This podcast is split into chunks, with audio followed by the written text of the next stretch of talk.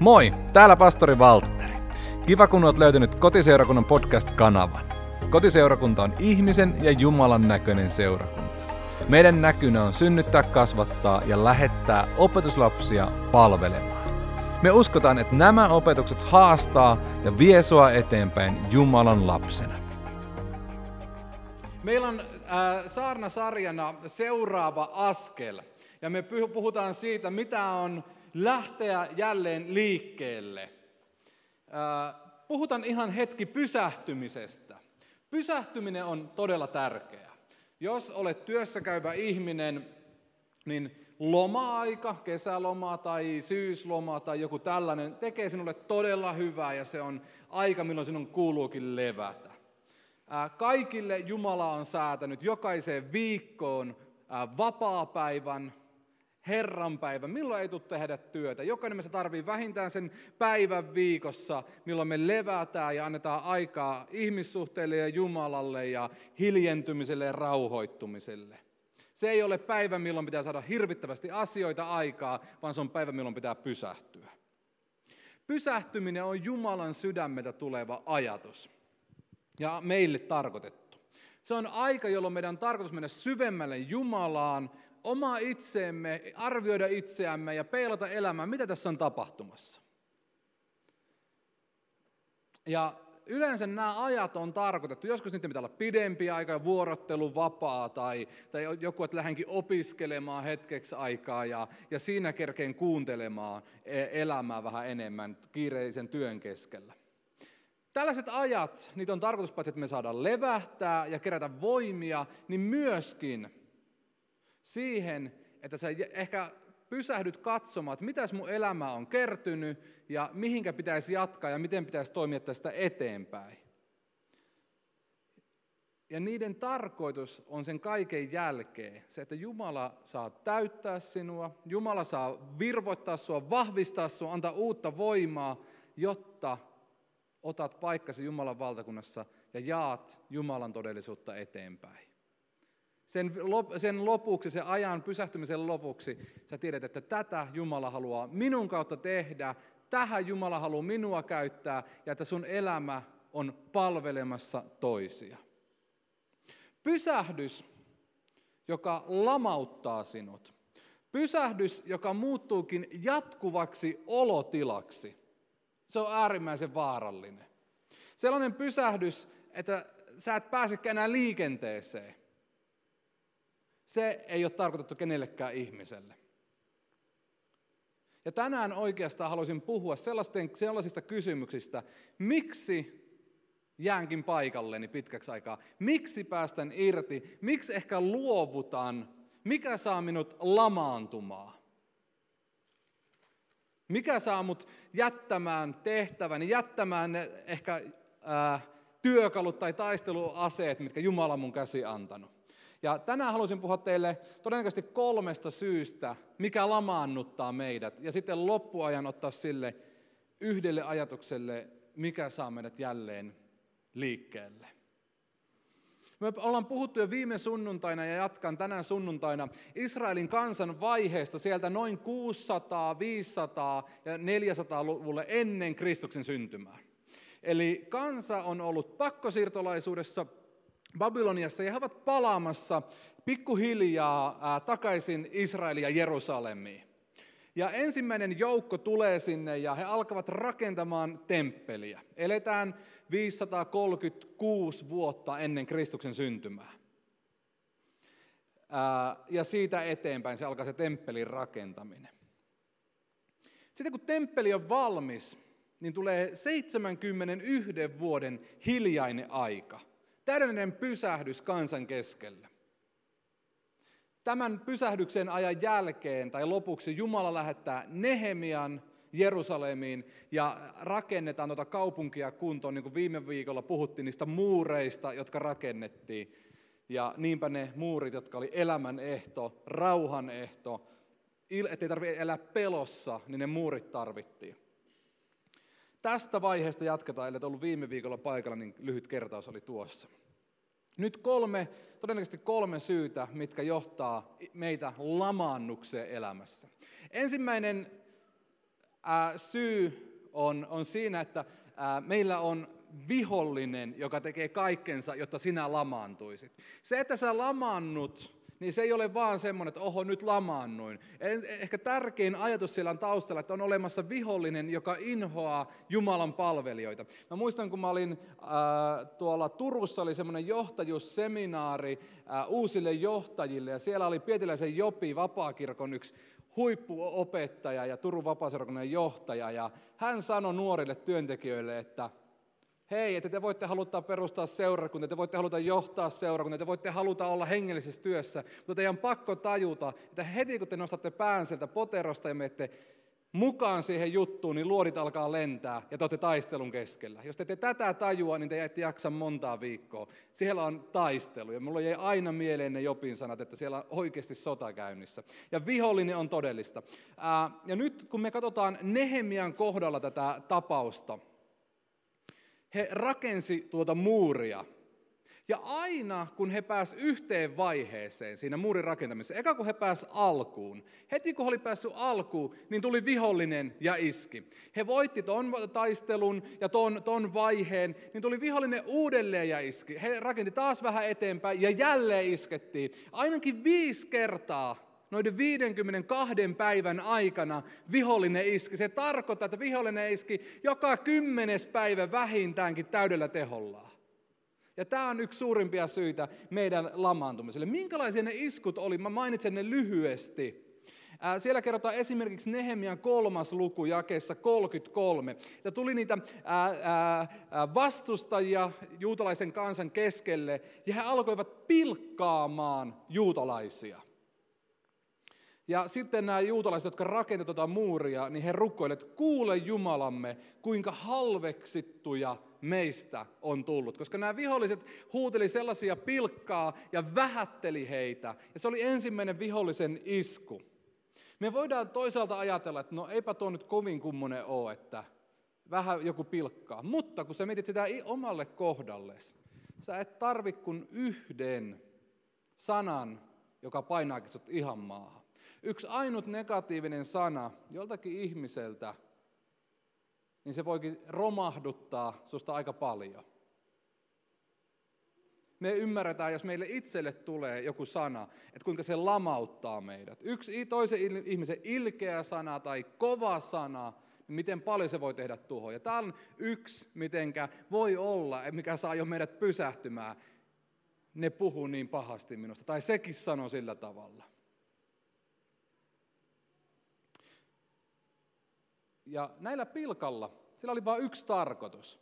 Vastustaja pilkkasi, jotta juutalaiset lopettaisi tuon muurin rakentamisen. Sillä ei ollut mitään muuta tarkoitusta kuin saada heidät luopumaan ja lopettamaan. Toinen, minkälainen tuli hyökkäys, eli kerrotaan tällä tavalla neljä ja kaksi Nehemian kirjaa. He kaikki tekivät keskenään liiton lähteäkseen taistelemaan Jerusalemia vastaan ja saattaakseen sen sekasorto. Tämä pilkka ei osunut, se ei jäänyt kiinni juutalaiseen kansaan. He pääsivät siitä yli. He päättivät, että me ei kuunnella tätä, me kerrotaan Jumalalle, että nyt meitä on pilkattu, mutta me jatketaan eteenpäin. Seuraavaksi nämä viholliset liittoutu keskenään ja päättivät, että me käydään taistelemaan tätä kansaa vastaan. Ja tämä tuli tietoon Nehemialle ja hän varusti ihmiset sitten, että he ollaan valmiina, jos iskuja tulee ja laittoi vartijat sinne ja niin edelleen. Ja, ja tuo isku ei onnistunut, mutta se oli toinen isku, millä iskettiin. Pilkka ei kaatanut, niin tarvittiin jotain voimakkaampaa, millä yritettiin iskeä.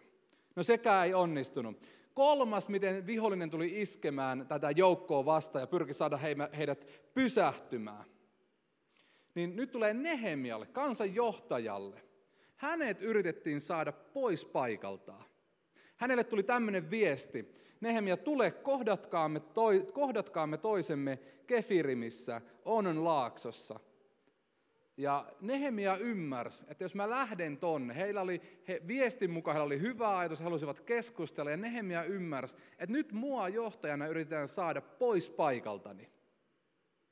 Ja neljä kertaa Nehemialle tuli tämä ajatus. Mä en tiedä sinua, jos sua pyydettäisiin johonkin yhden kerran, niin sä voisit ajatella, että joo, että enpä mä nyt tohon lähde mukaan. Mutta mietipä neljä kertaa, kun tulee sama ajatus, että hei, etkö sä nyt vois tulla? Ja etkö sä nyt vois tulla? Ja voisitko nyt tulla tänne? Jossain vaiheessa moni meistä ajattelee, että no kai mu on pakko siirtyä tuonne ja mennä kuuntelemaan. Nehemia ymmärsi, että hän ei voi siirtyä metrinkään päähän siitä, mihin hänet on Jumala asettanut. Ja niinpä hän pystyi tämän iskun estämään että hän kieltäytyi, ei mä en voi tulla, mulla on työ tehtävänä, mua ei ole kutsuttu nyt sinne Laakson teidän kanssa juttelemaan, vaan mun pitää olla tällä paikalla. No tämä ei mennyt läpi. He eivät saaneet viholliset johtajaa siitä, siitä kohdasta, missä hän oli, niin pois. Ja seuraava, mitä vihollinen teki, siellä kerrotaan äh, kuusi ja kuusi Nehemiä, vähän hypin sitä jaetta. Kansojen keskuudessa puhutaan, suunnittelette kapinaa, sinä pyrit heidän kuninkaakseen. Eli seuraava kampanja, mitä vihollinen yritti, niin ne otti tämän Nehemian ja alkoivat hänestä puhumaan juoruja ja musta maalaamaan häntä. Hän aloitti tällä tavalla, että nyt kansojen keskellä puhutaan. Ja että teillä on kapina tulossa ja, ja sinähän täällä pyrit kuninkaaksi. Ja alkoi tämmöistä huhua levittämään siellä kansan joukossa. Ja tämä on yksi tapa, mitä me kuullaan monta kertaa. Mä en tiedä, oletko ikinä törmännyt tämmöisiin ajatuksiin, että voi voi nyt monet puhuvat tästä. Tai kyllä mä oon kuullut nyt niin moneen suusta tämmöistä. Ja sitten aletaan päivittelemään, että apua. Korhosen Klaus oli äärimmäisen hieno ja on edelleenkin äärimmäisen hieno Jumalan mies. Ja hän antoi meille nuoremmille työntekijöille Salmilla sellaisen ohjeen, hän sanoi, että tässä seurakunnassa me emme ota vastaan sellaisia juttuja, jotka alkaa, että monet puhuvat. Tai kylläpä on nyt monet tullut tästä juttelemaan. Klausin periaate oli se, että jos on tämmöinen tapaus, niin sanoo, että kaikki ne monet tulee nyt minun juttu sille jutellaanpas yhdessä tämä homma selväksi. Se oli aivan tavattoman hieno ajatus minun mielestä. Niitä ei ollut juuri koskaan niitä keskusteluja. Ne aina hukkui johonkin klassiin, että jos on monta, niin kaikki monta nyt tulee vaan jutteleen sitä ja yhdessä käydään tämä läpi. Ja siihen kuivu monta kertaa ää, asiat. Tämä on yksi tapa, mitä vihollinen tekee koko ajan. Ja yrittää saada tällaisia huhuja, perättömiä huhuja. Nehemialla ei ollut mitään tarkoitusta tulla kuninkaaksi. Hänellä ei ollut mitään ajatusta, että hänen pitäisi nyt alkaa johonkin tuohon kampanjaan, mitä hänestä puhuttiin. Ja tämä on aina vihollisen työtä, joka tahtoo vain ja ainoastaan lamannuttaa ja saada kaatumaan Jumalan työn. Sen tähden meidän pitää ymmärtää, että huhut, me ei voida niihin tarttua, me ei voida niitä jatkaa eteenpäin. Jos minä kerron huhun eteenpäin, mä olen osaltani vaikuttamassa johonkin sellaiseen, millä yritetään kaataa Jumalan työtä. Joten Jumalan lapsena meillä ei ole oikeus jatkaa huuja. Se, mitä sinä voit tehdä, katkaista sen, tai toinen asia, sanoa, että hei, kysytäänpä tältä asiaomaiselta itseltä, että miten asia on ja sitten keskustella. Muuta vaihtoehtoa meillä ei ole. Viimeinen isku, miten Nehemia ja tuota kansaa yritettiin ää, kaataa. Sillä tuli aika ovela tapa. Ei oltu saatu väkivalloilla, eikä huhuilla, eikä mustamaalaamisella kaatumaa. Niin tuli tämmöinen ehdotus eräältä vastustajalta, 60 Nehemia. Menkäämme yhdessä Jumalan temppeli. Nyt otettiinkin hengellinen tämmöinen näkökulma. Ja tämä on raamatussa aika yleinen näkökulma. Yritetään saada ikään kuin hengellisillä ajatuksilla joku tekemään toisi. Te muistatte esimerkiksi Pietari. Hän kuuli, että Jeesus puhuu, että hei, mä menen Jerusalemiin, mutta annetaan kansan ja ylipappien käsiin ja me nyt ristiin. Te muistatte, mitä Pietari teki hän meni Jeesuksen eteen ja alkoi nuhtelemaan Jeesusta. Hyvin hengellinen Pietari. Ei, ei, Jumala varjelko, ei näin voi tapahtua. Hyvin hengellisen oloinen Pietari siinä sanoi, että eihän sinulle voi tapahtua näin. Ja mitä Jeesus sanoi Pietarille? Väisty mun eestä perkele. Eli, eli Jeesus näki, että tämä oli hengellinen ikään kuin hyökkäys, mikä oli todella kaikkeen muuta kuin isästä. Tai te muistatte Juudaksen, joka sanoi kerran, että miksi tämmöinen haaskaaminen, että nämä rahathan olisi voitu antaa köyhille ja tehdä paljon hyvää. Ja nyt se kallis öljy kaadettiinkin Jeesuksen jalkoihin. Ja, ja tämä on yksi tapa, mitä me joudutaan itsessämme miettimään. Että mä en ikään kuin hengellisillä sanoilla käy kaatamaan jotakin. Mä voin antaa esimerkiksi katteettomia hengellisiä lupauksia tai väärä profeetia, vaikka minkälaisia eri vaihtoehtoja. Tai hengellistetään niitä asioita, mitä ei kuulu hengellistä. On monia tapoja, millä vihollinen yrittää kaataa. Ja tämä oli yksi, mikä sai ihmiset pysähtymään, nämä erilaiset iskut. Mun mielestä jae 6 ja 9 on upea Nehemian jotenkin kiteytys tähän hetkeen, kun heitä yritetään pysäyttää erilaisilla iskuilla. He kaikki pelottelivat meitä arvellen, että kätemme herpoavat työstä ja työ jää tekemättä. Mutta vahvista Jumala minun käteeni. Mielestäni aivan uskomaton. Nehemia näki, että nämä kaikki iskut on vain yhtä varten. Ei sen takia, että ja että se olisi Nehemia henkilökohtaisesti. Me otetaan ne monesti henkilökohtaisesti, mutta Nehemia näki, että ei tässä kyse henkilökohtaisuuksista. Tässä on vihollinen, joka yrittää kaataa työn. Ja hän kertoi Jumalalle, että nyt me yritetään kaataa, Jumala vahvista meitä. Seuraava asia, mikä voi saada meidät pysähtymään. Mennäänpä Nehemiasta vähän taaksepäin siihen Esran kirjaan. Eli niin kuin puhuttiin aiemmin, ne on vähän tai hyvin pitkälti samaa ikään kuin ajanjaksoa hyvin lähellä toisiaan. Siellä kerrotaan Esran kirjassa,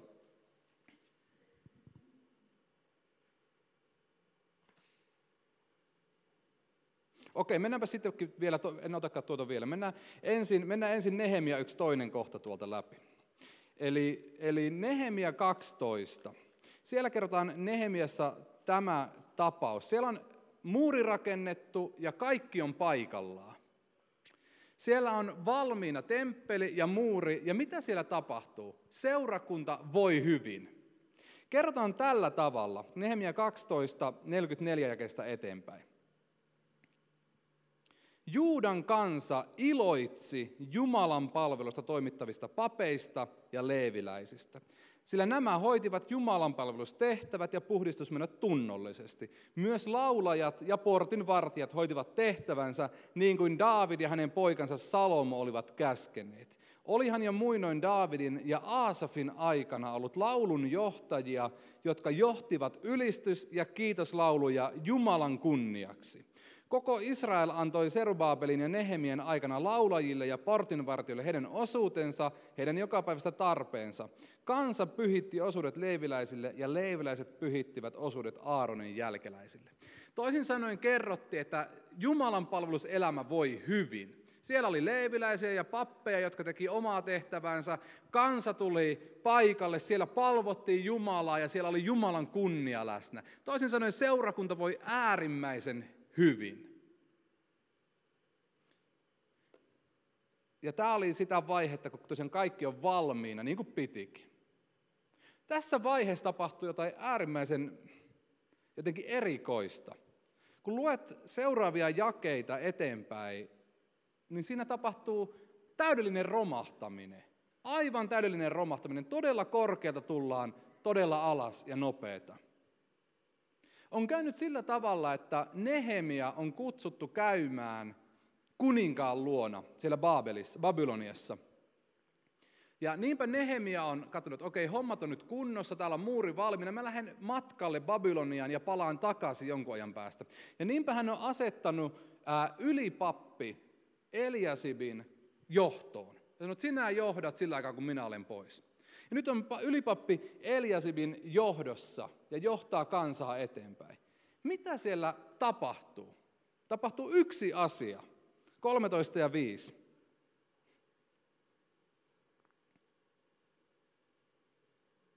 Eliasib oli sisustanut Tobian käyttöön suuren huoneen. Aikaisemmin sinne oli tapana panna ruokauhri, suitsuke, astiat sekä kymmenykset, viljasta, viinistä ja öljystä, jotka oli säädetty annettaviksi leiviläisille laulajille ja portinvartioille sekä lisäksi pappien osuudet. Aika erikoinen jaa, en tiedä saitko kiinnikään mitä tapahtui. Yksi pieni asia tapahtui Jumalan palveluksen ja seurakunnan keskellä.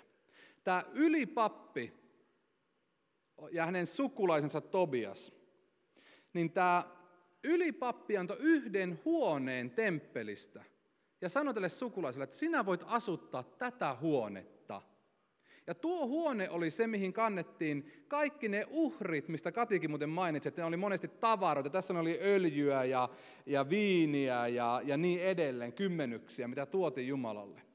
Ja tuon huoneen, mihin ne kymmenykset kannettiin, niin annettiinkin nyt tälle sukulaismiehelle asuttavaksi. Tästä oli seurauksena se, yhdestä pienestä päätöksestä antaa huone johonkin muuhun käyttöön. Ei kovin suuri synti. Meistä voi tuntua, että no tuo nyt on ihan inhimillinen asia, että no vähän ehkä sukulaiselle annetaan, mutta ei tuo nyt mikään räikeä synti ollut. Mutta seuraukset oli äärimmäisen tuhoavat.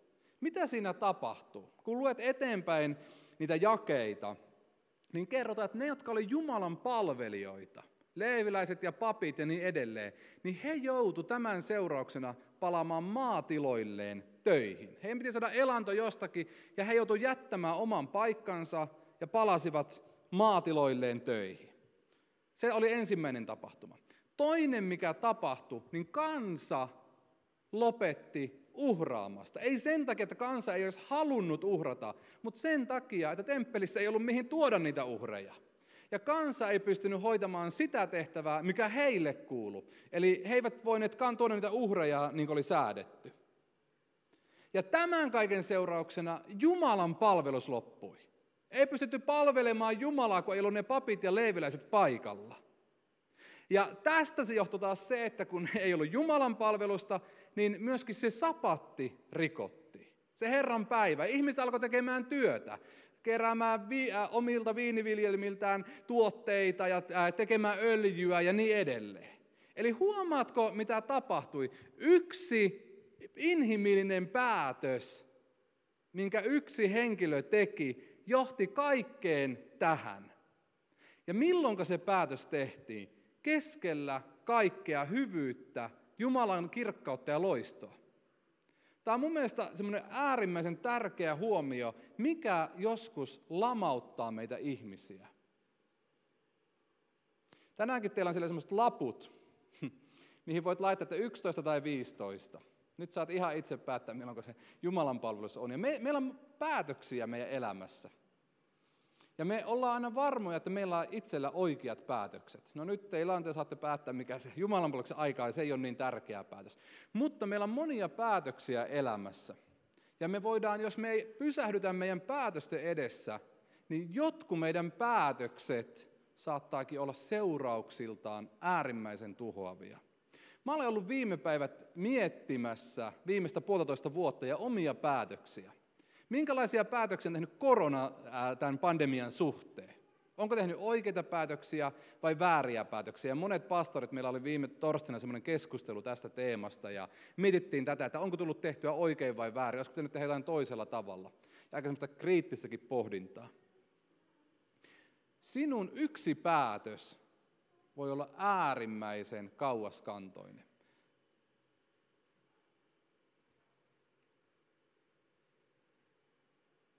Ihan arjen päätökset. Mä itse huomaan, että mun isoja päätökset, mihinkä mun vaikka varat menee. Meneekö ne hyvään vai turhaan vai jotain siltä väliltä? Mihinkä mun aikani menee? Mikä on minun suhde vaikka näihin ruutuihin, pienempiin tai isompiin? Mikä on mun suhde harrastuksiin ja seurakunnan välillä? Mikä on mun suhde siihen, että tuleeko mi, mihin mä opetan lapseni suhteessa seurakuntaan.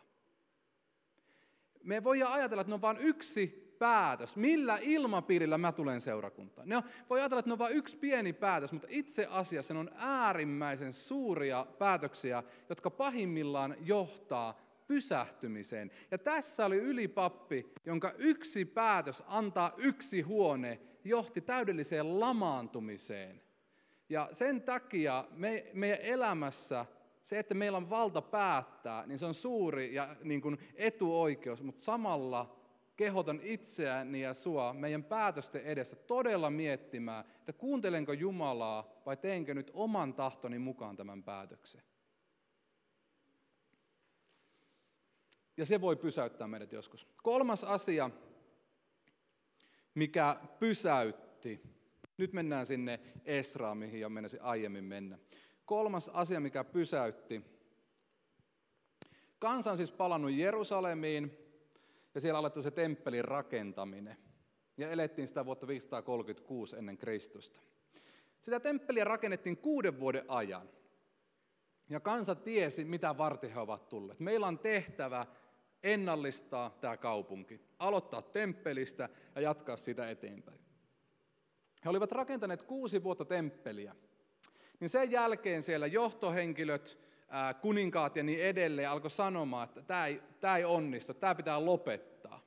Ja tuli kymmenen vuoden tauko temppelin rakentamiseen. Pysähdys. Ja kymmenen vuoteen se temppeli ei edennyt. Sitten tapahtui tiettyjä asioita, mistä kerron vielä kohta teille. Ja tuon kymmenen vuoden jälkeen palattiin temppelin rakentamiseen. Ja taas neljä vuotta rakentamista, ja se saatiin lopulta valmiiksi. Näin ollen tuo, tuo kansa oli rakentanut 20 vuotta temppeliä, ja saivat sen valmiiksi. Se oli aivan upea saavutus. Te olette nähnyt tiettyjä kuvia ehkäpä tuosta temppelistä, temppelin loistosta, ja jos Israelissa käyt, niin kuulet sitä paljonkin kaikkea. Enähän sitä luonnollistakaan ei ole, mutta niitä havainnekuvia meillä on, ja mieletön kirkkaus siinä, ja loisto, ja kaikki hienous. Ja se on ollut semmoinen hetki, että kansa on saanut iloita. Me rakennettiin tämä temppeli.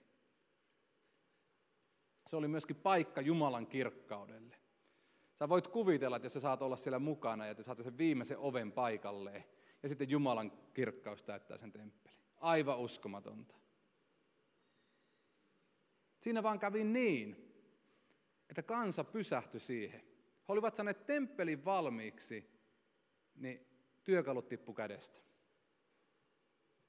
He olivat ajatelleet, että nyt kun temppeli on valmis, niin se on tässä on tärkeää ymmärtää, että on elämässä ajanjaksoja. Ja kun yksi ajanjakso loppuu, niin se ei tarkoita, että sinun elämä loppuu. Se ei tarkoita, että sinun kutsumuksesi loppuu. Yksi ajanjakso voi loppua ja siihen kuuluu pieni pysähtyminen, nollaaminen ja niin edelleen, mutta se ei tarkoita, että sinun elämä loppuu.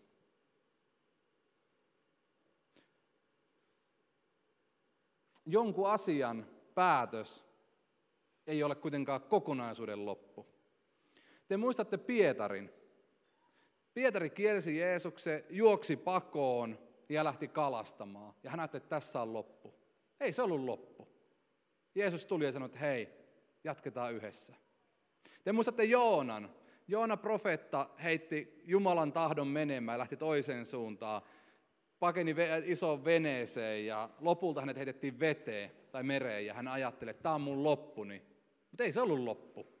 Jumala näytti, että hei, tästä se jatkuu, ei kun takaisin Niinivehen. Te muistatte Elian. Elia sai mielettömän voiton Baalin profeetoista. Äärettömän suuri voitto. Elia ajatteli, että tässä se oli. Mun profeetaura on tässä. Hän ton tapauksen jälkeen lähti yksi yhdelle yhteen luolaan ja toivotti itselleen kuolemaa. Ja että tämä oli elämä tässä, ei enää tule mitään. Ei se ollut loppu. Jumala sanoi, että uusi ajanjakso alkaa. Ja tämä on meidän äärimmäisen tärkeä ymmärtää. Sinun elämäsi ja sun kutsus kulkee täysin rintarinnan. Se, että sut on pelastettu ja oot matkalla taivaaseen, se tarkoittaa, että sut on myös kutsuttu niin kauaksi aikaa, kun sulla on elämää. Paavali mun mielestä puhuu tästä upealla tavalla, apostolin teot 2024. Sanoo tällä tavalla. En kuitenkaan pidä henkeäni minkään arvoisena, kunhan vain vien päätökseen juoksuni ja Herralta Jeesukselta saamani palvelutehtävä. Paavali sanoi, että mulla on juoksua edessä, se kestää niin kauan kuin mä kuolen, ja siinä vaiheessa loppuu myös mun kutsuni. Ja tämä on sun äärittömän tärkeä tietää. Joku hetki tulee loppuun, joku tehtävä tulee loppuun, mutta se ei tarkoita, että sun on aika pysähtyä lopullisesti, hengähtää ja jatkaa eteenpäin. Ja nyt mä haluan siirtyä viimeiseen näiden kolmen jälkeen. Nämä kolme voi meidät pysäyttää, vihollisen iskut voi meidät pysäyttää, huonot päätökset voi meidät pysäyttää, tai se, että me ajatellaan, että tähän loppu ja meiltä himmenee se päämäärä. Ja nyt mä haluan jatkaa viimeiseen pointtiin, kuinka mennä eteenpäin lamannuksesta? Tähän olisi monta vastausta. Mä haluan antaa keskittyä ehkä yhteen huomioon.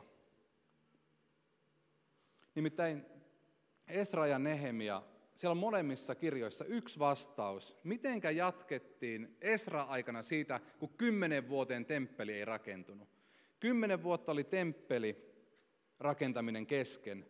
Sitä jatkettiin, niin mitä siinä tapahtui?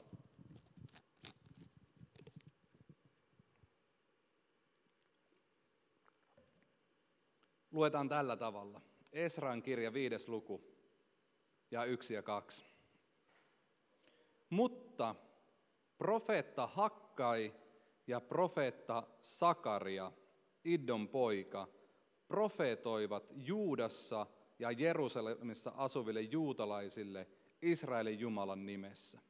Silloin Serubabel, Sealtilin poika ja Jeesua, Joosadin poika, ryhtyivät rakentamaan Jumalan temppeliä Jerusalemissa. Heidän kanssaan olivat Jumalan profeetat, jotka tukivat heitä. Toisin sanoen, kaikki oli pysähdyksissä, niin Jumala antoi kaksi profeetta, Hakkain ja Sakarian. Ja he alko toimimaan. Ja jatketaan siitä luvusta 6 jakeista 14, kerrotaan sitä eteenpäin. Juutalaisten vanhimmat jatkoivat rakentamista ja heidän työnsä onnistui profeetta Hakkain ja Sakarian, Iddon pojan, profeetaalisten sanomien rohkaisemana. Hyvin erikoinen ajatus meille nykypäivä ihmisille. Miten tuo vastaus? Jumalan profeetaalinen sana sai kansan jälleen toimimaan. Ja kaksi tunnettua profeettaa. Itse asiassa tämä sama ajatus toistuu nyt Nehemian kirjassa. Nimittäin Nehemia ei tule joku uusi profeetta, niin kuin tässä aiemmin tapahtui, kaksi uutta profeettaa nousi, vaan vanha profeetan sana. Profeetta oli Mooses, kansanjohtaja, mutta hän oli myös profeetta. Ja Nehemia niin kuin löytää tai lukee profeetian sanan, jonka Mooses on antanut. Ja se on tällä Nehemian kirjan alussa.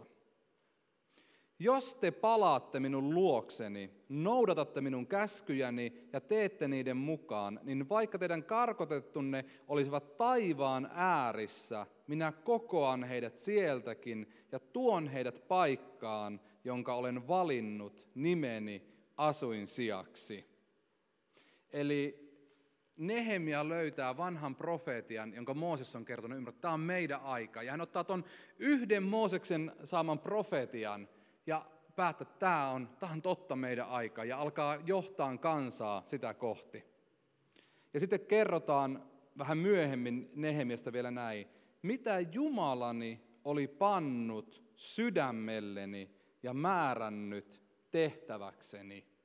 Eli se Mooseksen profetaalinen sana sieltä vuosisatojen takaa alkoi elämään Nehemian sydämellä ja se profeetallinen sana sai Nehemian toimimaan ja se sai Esra-aikana kansan toimimaan. Ja jos sä luet nyt vaikka Haggain ja Sakarian kirjaa, niin siellä todella kerrotaan, niin ne koko niissä kirjoissa on pitkiä pätkiä, kun ne profeetoi kansalle, että tämä temppeli tullaan rakentaa Jumalan voimassa. Tämä temppeli tullaan rakentaa Jumalan voimassa. Siksi mä sanoisin, että pysähdyksissä olevalle ihmiselle – ehkä tärkein on Jumalan puhe.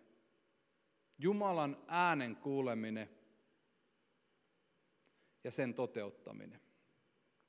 Jumalan puhe on elinehto. Jumalan puhe luo elämän.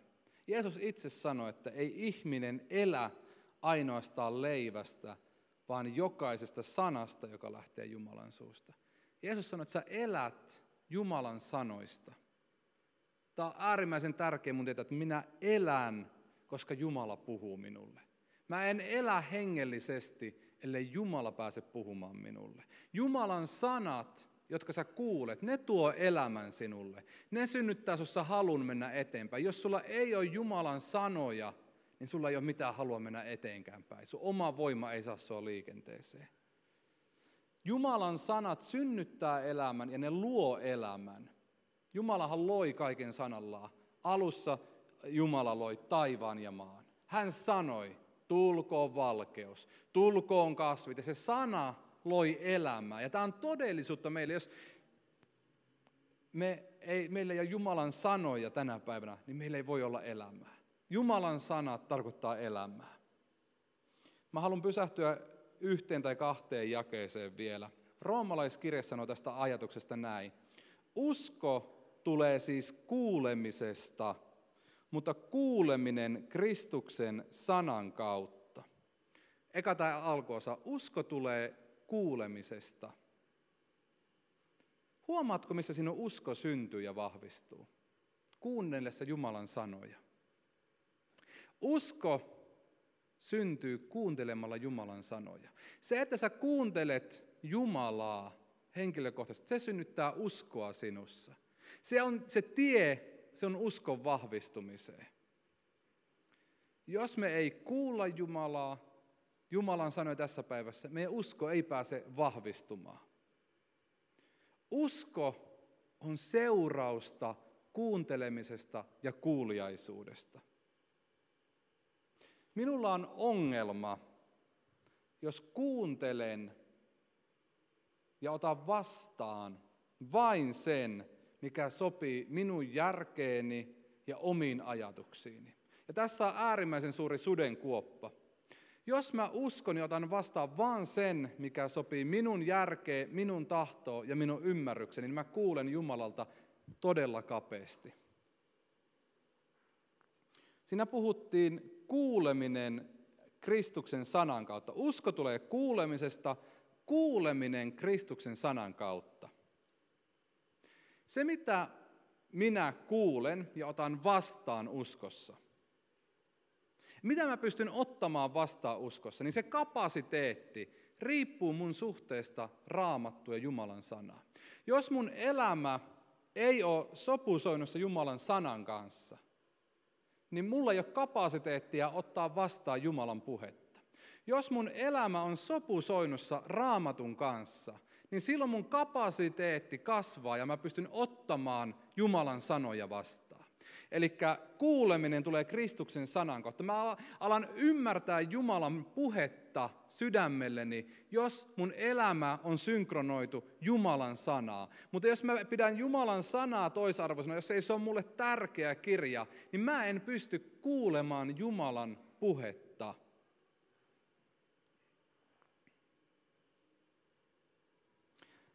Mikä osa sinussa kuuntelee Jumalan puhetta? Tai mikä osa minusta tavoitetaan Jumalan puheella? Nehemiasta sanottiin se ajatus, että mitä Jumalani oli pannut sydämelleni. Nyt lyhyesti sanottuna, sinä voit kuunnella ymmärryksellä ja lihalla tai sydämellä Jumalaa. Voit kuunnella ymmärryksellä ja lihalla tai sydämelläsi Jumalaa. Ja se on äärimmäisen tärkeää, millä kuuntelet Jumalaa. Sinun ymmärryksesi ja lihasi torjuu suurimman osa Jumalan sanoista. Sinun sydämesi pystyy ne vastaan ottamaan. Mä annan tästä esimerkin, tämä on hieman ehkä semmoinen haastava, mutta mä annan esimerkin, ehkä avaa sinulle vähän enemmän. Toinen korintolaiskirja 3 ja 14 ja sitä eteenpäin. Mutta heidän mielensä paatuivat ja sama peite pysyy vielä tänäkin päivänä poistamatta vanhan liiton kirjoituksia luettaessa, sillä vasta Kristuksessa se katoaa. Vielä tänäänkin peite on heidän sydämensä päällä Moosesta luettaessa, mutta kun heidän sydämensä kääntyy Herran puoleen, peite otetaan pois. Sanottiin siis, että juutalainen kansa lukee kirjoituksia ja lukee vanhaa testamenttia, lukee profeettoja, mutta he lukee sitä vain ymmärryksellään ja järjellään. Ja he eivät saa kiinni Messiaasta, Jeesuksesta, Kristuksesta. Ja sanot, että heidän sydän ei tavoita tätä. Ja tämä on se mikä osa sinusta tavoittaa Jumalan sanan. Jos se on vaan sinun ymmärrys ja minun ymmärrys, niin minun ymmärrys sanoo hyvin monen Jumalan sanan kohta, että ei ole mahdollista. Ei onnistu. Ei, ei tuo Jumalan puhetta. Tämä oli juutalaisten ja on juutalaisten haaste. Mutta se on myös meidän haaste. Jeesus tuo tämän saman Uudessa testamentissa esille omassa, tämä on varmaan viimeinen raamatun paikka, mihin ala lopettelee. Matteus 13 ja 13. Kuuntelepa, minä puhun heille vertauksin, koska he näkevät, eivätkä kuitenkaan näe, ja kuulevat, eivätkä kuitenkaan kuule, eivätkä ymmärrä.